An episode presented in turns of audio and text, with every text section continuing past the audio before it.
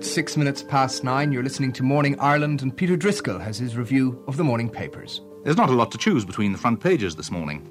There's Kerry Baby's shock disclosure, and the Irish Times manages to squeeze another baby onto page one that of an unmarried Ban Garda who now faces disciplinary action, a story chased up by The Independent as well. On the 6th of February 1985, a story made the lead in both the Irish Times and the Irish Independent.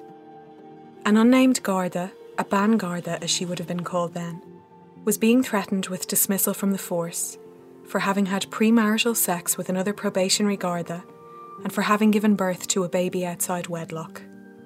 I can still remember that night that that statement was taken because I was shaking, absolutely terrified. How did I get pregnant? Where did I get pregnant?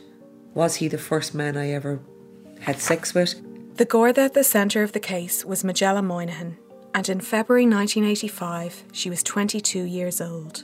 I wrote to Garda headquarters nine or ten years ago in relation to the information that they held on me, and I asked them for a copy of my file because I knew in my heart and my soul the injustices that were preferred against me. And I knew that someday I would tell that story. Only now, 34 years later, Majella is ready to tell her story publicly for the first time. Majella Moynihan was born in Kanturk, County Cork in 1962, the fifth of five girls to Hugh and Margaret Moynihan. My mum was killed in a road accident in 1964, and I was a year and a half old.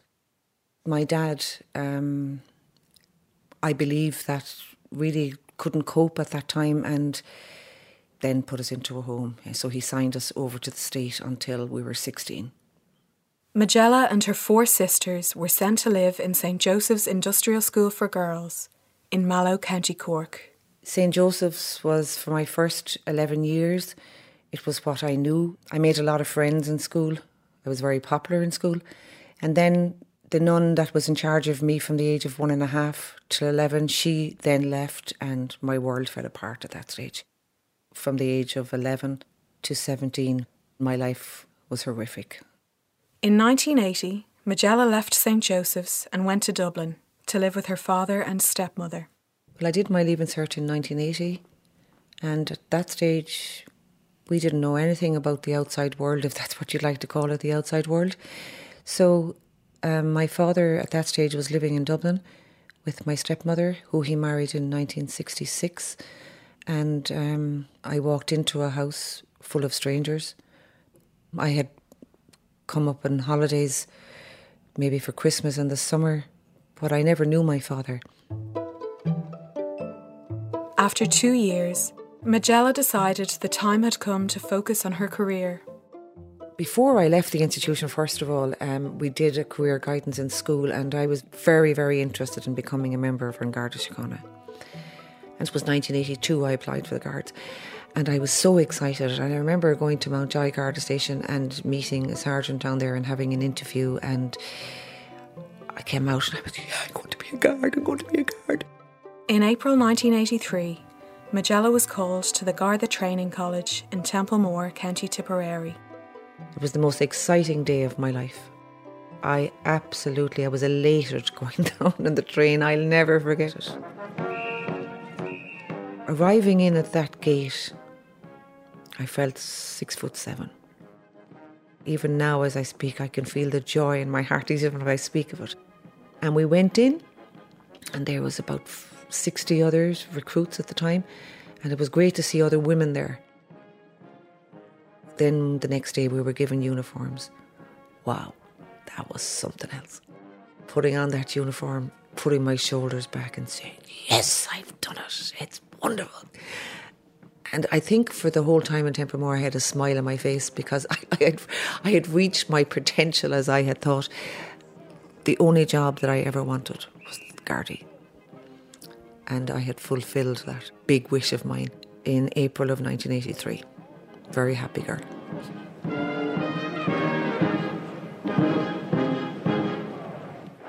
Before I went to Templemore, I had met this guy in the Garda Club. I told you the love that I had for the Guards. I was even going to the Garda Club before I went down. And I met this guy.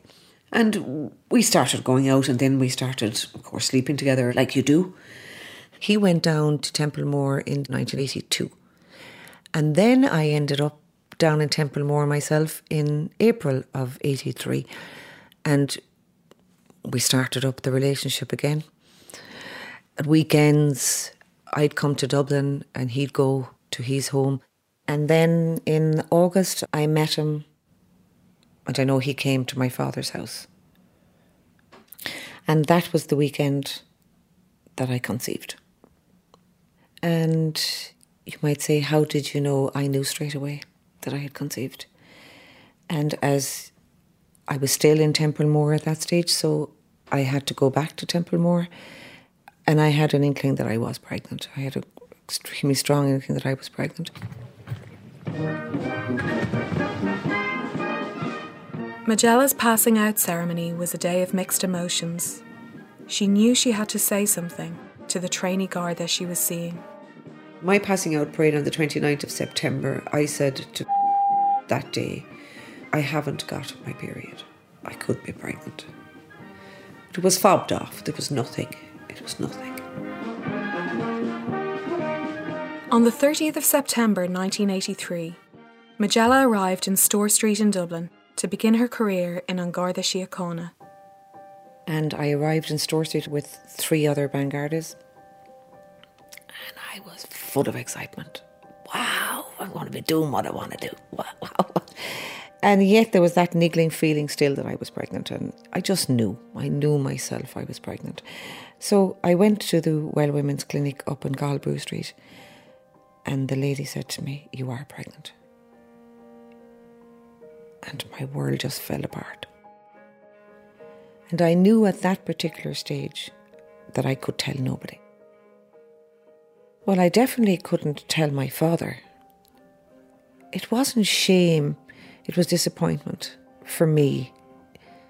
Because I had seen myself doing so good in Templemore, coming out, fulfilling the dream that I always had and then this happened. A short time later, Majella informed the father of her child that she was pregnant. He went to see my father to ask my hand in marriage. I was absolutely shocked and I was angry with him because he went over my head. And I said to him, I have no intentions of marrying you. None whatsoever. I would have preferred if he supported me through it, but not through marriage under any circumstances. No. And then in January, I remember ringing him and he saying to me the words, and I still hear them Whatever you do with your life is your business, and whatever I do with my life is my business. And that meant that he had closed the book on me and on his unborn child. How did I feel? Gutted. Though unmarried mother's allowance had been introduced in 1973, there was still a stigma to having a child outside wedlock in early 1980s Ireland. Mother and baby homes were still in operation, and abortion was back in the spotlight in 1983 when the Eighth Amendment to the Constitution was approved in referendum, giving equal right to the life of the unborn child and the pregnant woman. Majella was advised by the Well Woman Clinic to seek support from Cura, a crisis pregnancy agency run by the Catholic Church. I had gone to Mina Robinson, who was in Cura, and I must say I found her really, really nice, really, really kind, very understanding. Um, listened to what I had to say, listened to my fears, listened to everything. And I told her that I was a guard and that I was afraid to approach authorities because I was afraid of what would happen me and that I had loved the job so much and that I did not want to lose my job. In January 1984, Mina Robinson arranged for Majella to meet with a senior female Garda at the Cura offices in Marlborough Street, Dublin. And she was the first member of the Garda Síochána that I had told that I was pregnant. We were there for maybe about an hour and she just kept saying, What are you going to do with the child? So she then said to me, um, You have to go and tell your district officer. And I said, Okay, I will, I will, I will, I will.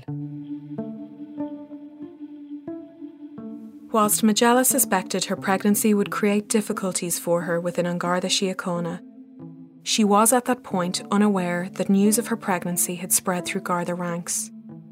In fact, it had gone as far as the Garda Commissioner's office, and the most serious disciplinary charges were being planned against her. Anything deemed by Garda authorities to bring discredit on the force would be subject to action under the Garda Discipline Regulations of 1971. Four months pregnant, Majella met with her district officer. I sat in his office. I told him that I was pregnant, and the first question he asked me was, Who was the father of your child? And he said, Is he a guard? And I said, He is. And straight away, he got out a pen and he wrote down his name.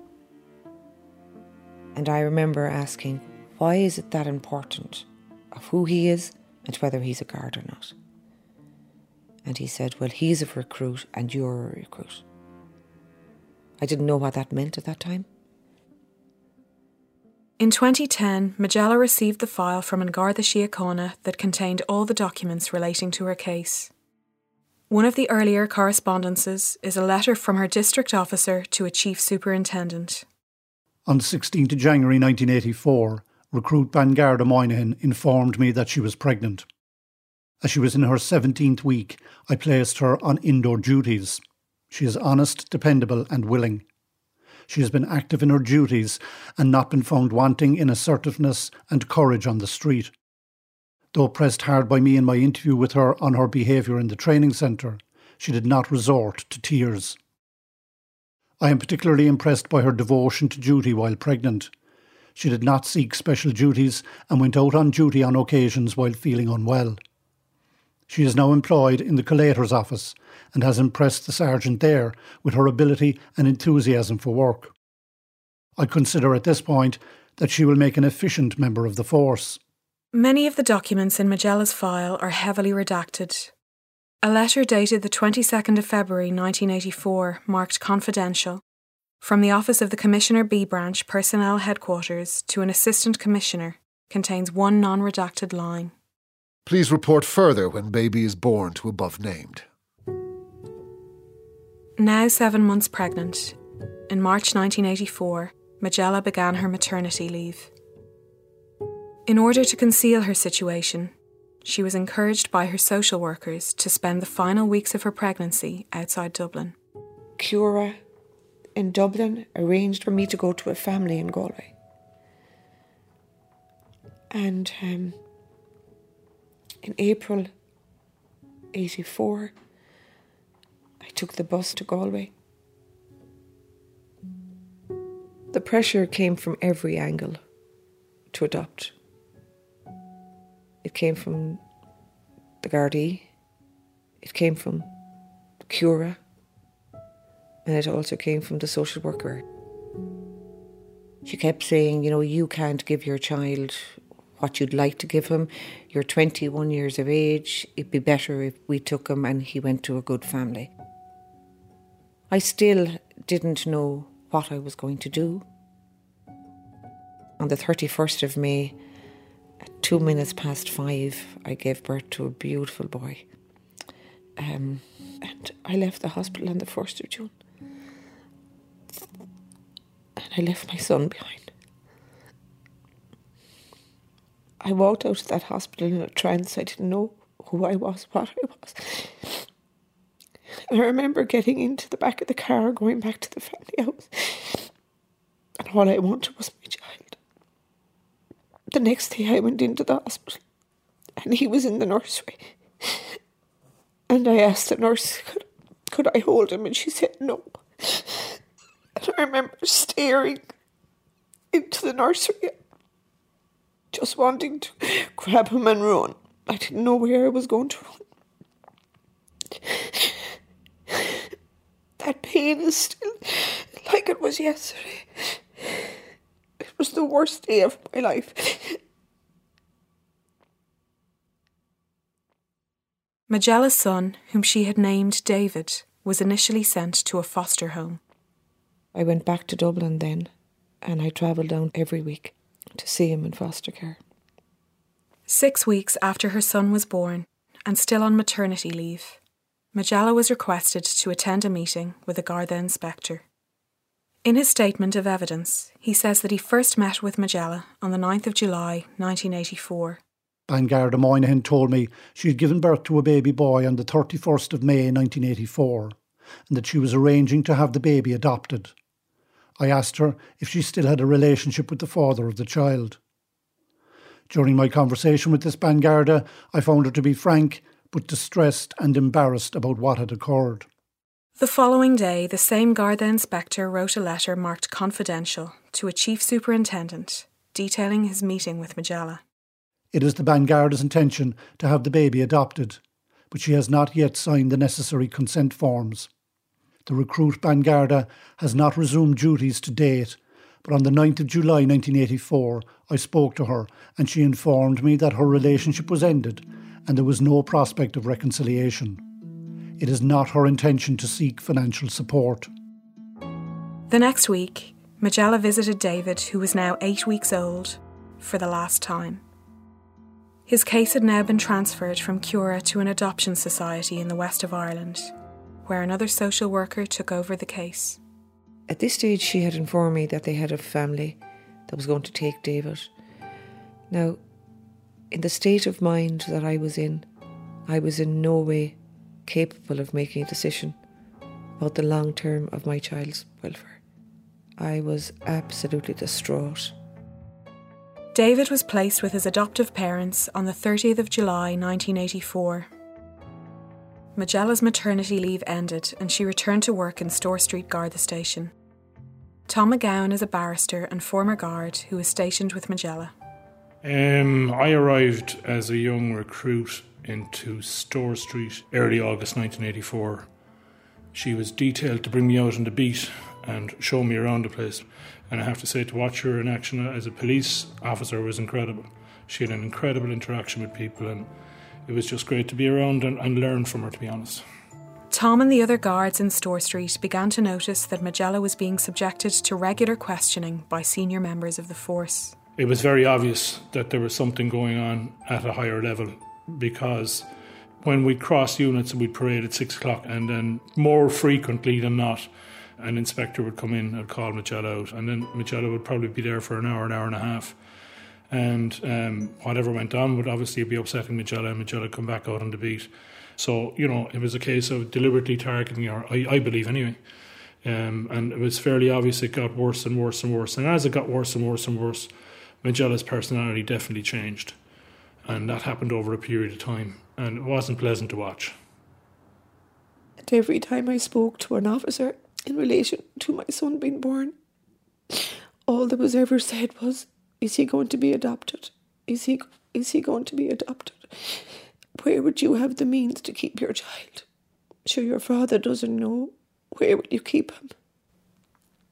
Although Majella's son David had already been placed with his adoptive parents, Majella still had until the end of 1984 to make up her mind before finalising the adoption.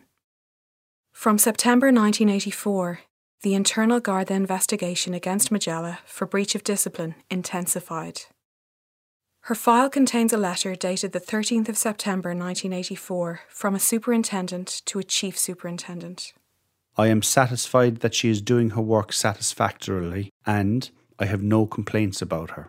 Having spoken to the young lady and in view of the circumstances of this incident, I consider her suitable for retention in the force. Her child has been adopted and she is now dedicated to her job. I would not recommend disciplinary action.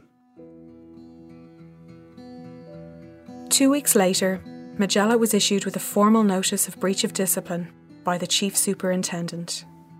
That evening, I was requested to go upstairs to a room. I didn't know what it was for. Again, I had tremendous fear. I was living outside of my body at this stage because I just I was destroyed within. I was absolutely the most vulnerable state I was ever in in my whole life. And that was the night that charges were preferred against me. The internal Garda disciplinary charges were as follows Charge 1 Conduct prejudicial to discipline or likely to bring discredit on the force. That is to say, that between the 20th of May 1983 and the 30th of September 1983, you, being an unmarried female member of An Garda Síochána, did associate in terms of intimacy and undue familiarity with one recruit Garda, an unmarried member of An Garda Síochána, and during such period of association you had sexual intercourse with said recruit, as a result of which you became pregnant and gave birth to a male child at Galway Regional Hospital, Galway, on or about the 31st of May 1984. Charge 2. You, being a female member of An Garda Síochána, did, on or about the 31st of May 1984, give birth to a child outside wedlock at Galway Regional Hospital, Galway, County Galway. And after those charges were preferred against me, I was cautioned that I was not obliged to say anything unless you wished to do so. But anything I say would take taken down in writing and maybe given an evidence. I remember thinking, what are they doing? What are they? Why am I being charged like a criminal? I did nothing wrong. And the questions that I were asked, no, no person should ever be asked those questions. All about my past history, my sexual past, about my life. It had nothing to do with the fact that I was pregnant and I had given birth.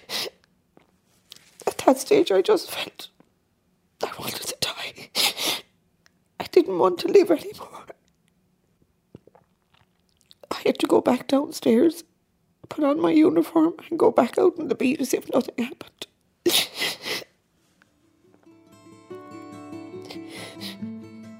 Six weeks after being charged by the Gardaí, and five months since her son had been placed with his adoptive parents, Majella signed the final legal consent forms for David's adoption. December 84, David was adopted. I felt and I still feel that I was pressurised into it. And I didn't have a leg to stand on. Because every single person that spoke to me from the time that I told the authorities in the Garda Síochána that I was pregnant, that's the one thing that was kept being mentioned was adoption, adoption, adoption. And it is something to this day is a very, very difficult thing for me to accept. Because I know as a 21 year old, and yes, I was extremely raw, extremely vulnerable, I would have said yes to anything at that stage. And unfortunately, I signed that paper. And to me, it was a forced adoption because I was in no state of mind to sign it.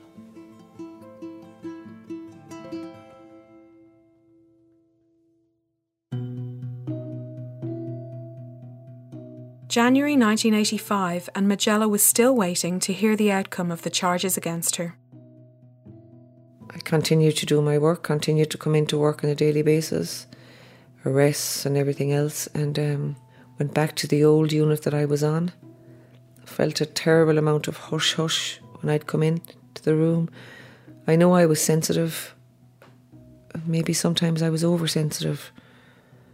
But I knew it was going on, and it was a very lonely place. Looking back at me now as that 21 year old, 22 year old, I was a lost soul. I was portraying to the civilian out in the streets that I was a wonderful, carefree person, and inside I was dying. When I'd see little babies in buggies, I'd automatically think of David. Every day, I thought of him. Majella knew that she was facing the severest possible sanctions. Mina Robinson was her social worker in Cura, the Catholic Church's crisis pregnancy agency. I was keeping Mina informed of the proceedings that were against me, and then I was told by an inspector in Store Street that they were thinking of sacking me. That's what he had heard in the grapevine. And I went straight to Mina Robinson. And I said it to Mina, and she said, They will not sack you. There's a meeting being held with the Garda Commissioner, Larry Wren, Archbishop McNamara, and herself in the Archbishop's palace. Mina came back to me after that meeting and told me that Archbishop McNamara turned to Larry Wren and said, If you sack Majella, you're opening the gates to England. And at that stage, it was decided that I was to be cautioned. Archbishop McNamara at that stage saved my job. He didn't want guards going to England to have abortions. That's why my job was saved. It was decided that Majella would not be dismissed from An Garda Síochána, and the charges against her were dropped. She received a caution and was told that if it happened again, she would be sacked. A short while after that, I was coming in to duty one morning, and the inspector approached me on the steps of Store Street and said, Majella, please come to the office. And I went, Please, Inspector, leave me alone. I can't take any more. And he said, You have to come up. So we went up to the office, and there was the papers on the table. And he said, You've made the headlines. And I remember just falling to the ground, just saying, What er else are you going to do to me? I just felt totally betrayed at that stage again that some member of the Gardaí had given it to the papers. The charge sheets and everything the only thing that wasn't was my name wasn't mentioned. The headlines read Guard the baby, disciplinary moves bring opposition, and ban the mother not to be punished. For me, when I saw it on the papers, I just felt totally violated again, and that my whole life was out there in the media and that everybody was reading it. And it was on the six o'clock news as well. And I was sitting in the sitting room when my father was watching the news and he said to me, Do you know that girl? And I said, No. And little did she know it was me that was The Irish Times this morning reports the case of an unmarried Ban Garda who gave birth to a baby last year. The father was a probationary Garda. The matter was also discussed on RTE Current Affairs radio programme, Day by Day. Jack Marrinan is General Secretary of the Garda Representative Association. Surely every citizen is entitled to uh, a private life and that their job shouldn't be at risk uh, if they offend some other code. Well, uh, the association wouldn't like it to go out, and I wouldn't like it to go out because uh, there are. I, I, am a father of a young lady myself, and there are other young ladies who may be listening from time to time. I would not like anybody to think that this would be regarded as a, the normal condition or appropriate behaviour. The Garda Síochána has within it a relatively small number of Ban only a few hundred. And by and large, they're an extremely highly uh, moral group of ladies. And uh, I see the Garda Síochána as people who should be giving a lead. And uh, I think that the rules, which our society up until now anyway uh, expects us to obey, should generally speaking uh, be obeyed by Gardaí as well. Further reactions were heard on the Women Today radio programme. Yeah, well, I think actually here what we're talking about is grim reality, and grim re- reality in Ireland is the 11th commandment thou shalt not be found out. Uh, and we've seen it in these terrible cases over the last year since the passing of the Eighth Amendment. Um, we've seen the Anne Lovett case, we've seen Eileen Flynn, we've seen uh, Joanne Hayes, and now we have the case of the Ban. And what unites those women is that they have been caught.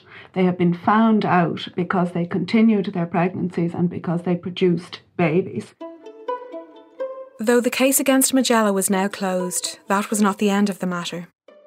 In April 1985, almost one year after her son was born, Majella was summoned as a witness in an internal Garda disciplinary inquiry, now being held to investigate the father of her child. Proceedings were held in County Donegal. I walked in, and the father of my son was sitting on the right with his representative. There was chief superintendent, superintendents, inspector, a sergeant, and a stenographer, and I was put in a seat in the middle of the floor, and they started. Sworn testimony of Bangarda Moynihan, taken on the 30th of April 1985. Did you become pregnant deliberately? Why should someone want to become pregnant deliberately? Did you want to hold on to while you were in Templemore? Well, I liked him.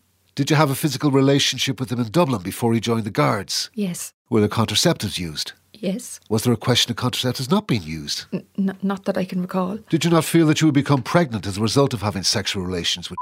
He used contraceptives. And how did this pregnancy occur if contraceptives were used? He did not use them the night I got pregnant. Or was that at your suggestion? No. Questions were coming from every angle, from the top table with the chiefs and the superintendents, and on the right hand side, which was the father of my child and his representative. I still to this day don't understand why I was brought up there. I don't understand why they felt that they had a right to ask me about anything of my past. It had nothing to do with me getting pregnant. And then I was told that I discredited the force. Was there pressure applied to you to give up the child for adoption? No, there was no pressure. Did you keep David for long? No. Had given you financial support, would you have kept this child? I don't know. Did you have sexual intercourse with any other person from the time you had sexual intercourse with? No. I often wonder what they thought was going to be the outcome of something so ferocious. How that they could even comprehend to put a 22 year old vulnerable person who did nothing wrong, that they betrayed I had done so much wrong, into a room full of men and to tear me apart like they did. It was decided that the father of Majella's child would be fined £90 for his conduct. I just feel the total injustice of a man being fined £90 and me being charged with giving birth to a child. After David was given up for adoption, Majella stayed in touch with one of the social workers. I would ring her quite often and send her cards and send her photographs and ask for photographs. Um, there wasn't a lot forthcoming really from the Adoption Society because David and his family had left Ireland, but I was aware of where he had gone and how he was doing and and then there was long periods of time I heard nothing. Um, dear sister, I'm writing to ask you could you get photos of David because I want to have them to be able to look back and realise what I have done is for the better because there are so many times I have questioned my mind and am not able to come up with a sensible conclusion why this had to take place. I am just worried about David. Could you forward the photos as soon as you can? Thank you for everything. Take care, Majella. I can't even remember.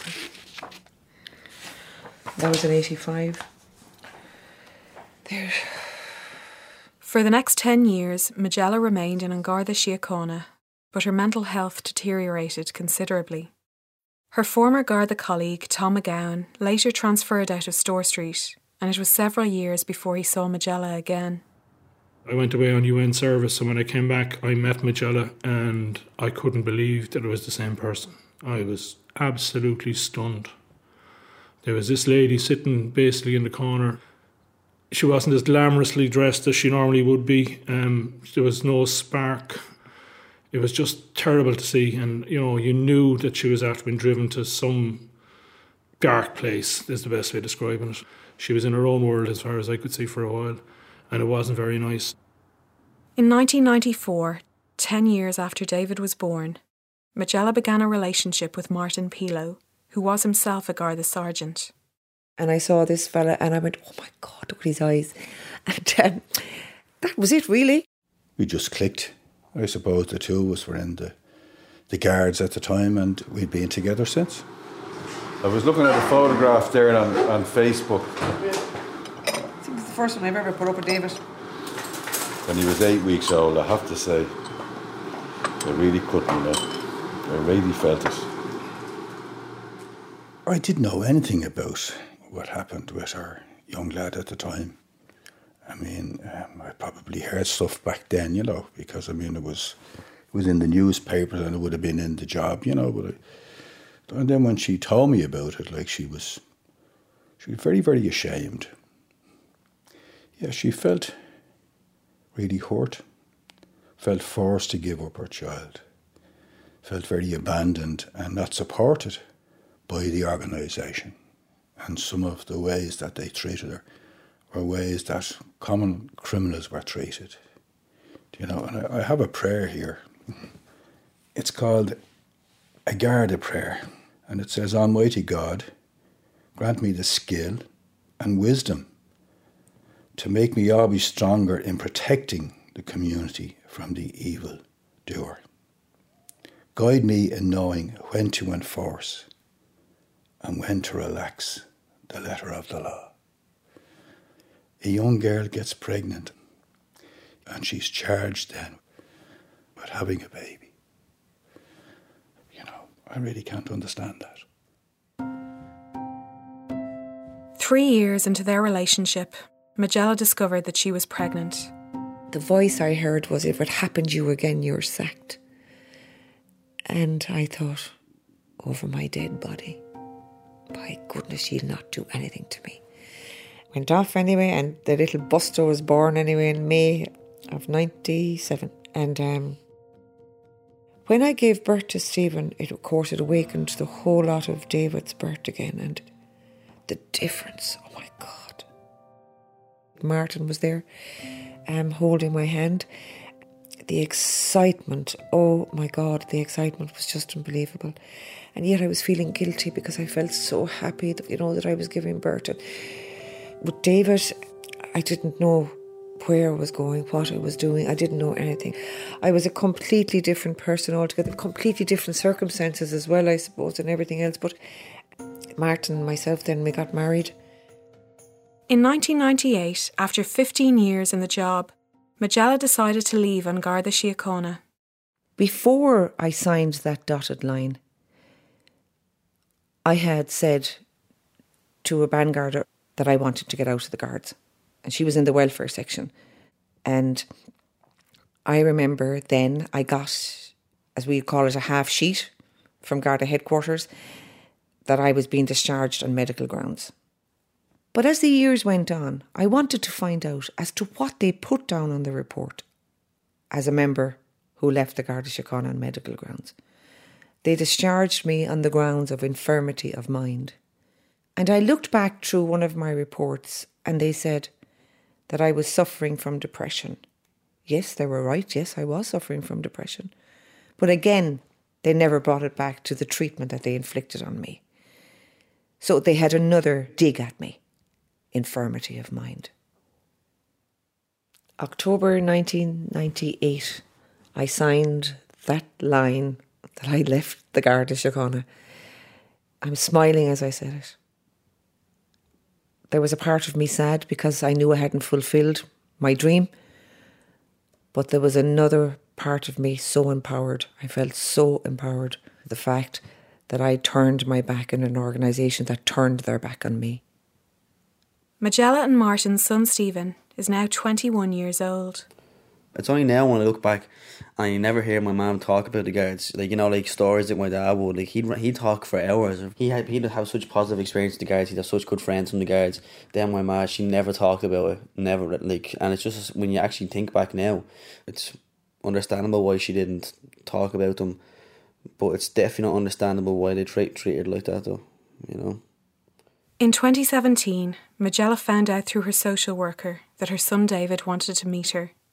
One of the hardest things I ever did in my life was meeting my son. I found it very, very difficult because I felt that he was angry with me and I had my own pain. And I was looking and I was upset that he was now a man, so he had grown up without me. So there was mixed emotions there. All I can remember doing is when he walked in, I just burst out crying. I just cried and cried like I remember the first time I met him, like he walked in, I was just looking at my ma, and he was sitting beside her, and I was like, oh my god, that like they're literally the split of each other, like same eyes, same nose, same face, same everything, same mannerisms. Where they look at people, it's the exact same, you know. When a child is taken from you, and when a child is given to somebody else, and I'm speaking of my own experience, there's not a day of your life that goes by that you don't think of that child. And what if I had him? What I would be doing with him? And how would he be if he was with me? And that hole will never be filled. Every day To this day, I think of him. When contacted about the case of Majella Moynihan, An Garda Síochána replied that it's not their policy to make comment on any matters arising from internal Garda disciplinary matters. For years, she has wanted an apology and she's wanted to put this part of her life behind her. Majella has never received an apology from An Garda Síochána for how they responded to her pregnancy. I knew 35 years ago what they did was wrong. I know today what they did was wrong. Yes, I want an apology. Majella is now training as a mindfulness coach. She also now has a relationship with her son David. I'm so happy in my life today. I have a beautiful son, 21 years of age. My other son is 34 years of age. I never thought, ever in my life, that I would have contentment. To this day, she attends counselling to try to work through the trauma of her first pregnancy and her experience in the Guards. I think for Ireland in the 1980s, in the middle 1980s, that it's it's a, it's an appalling infliction on any female to have been charged with giving birth and charged with having intercourse. Two most beautiful things in the world, and yet I was charged with them. And today I know that what they did was totally wrong. And that I am very lucky to be the strong person that I am to have come out of it.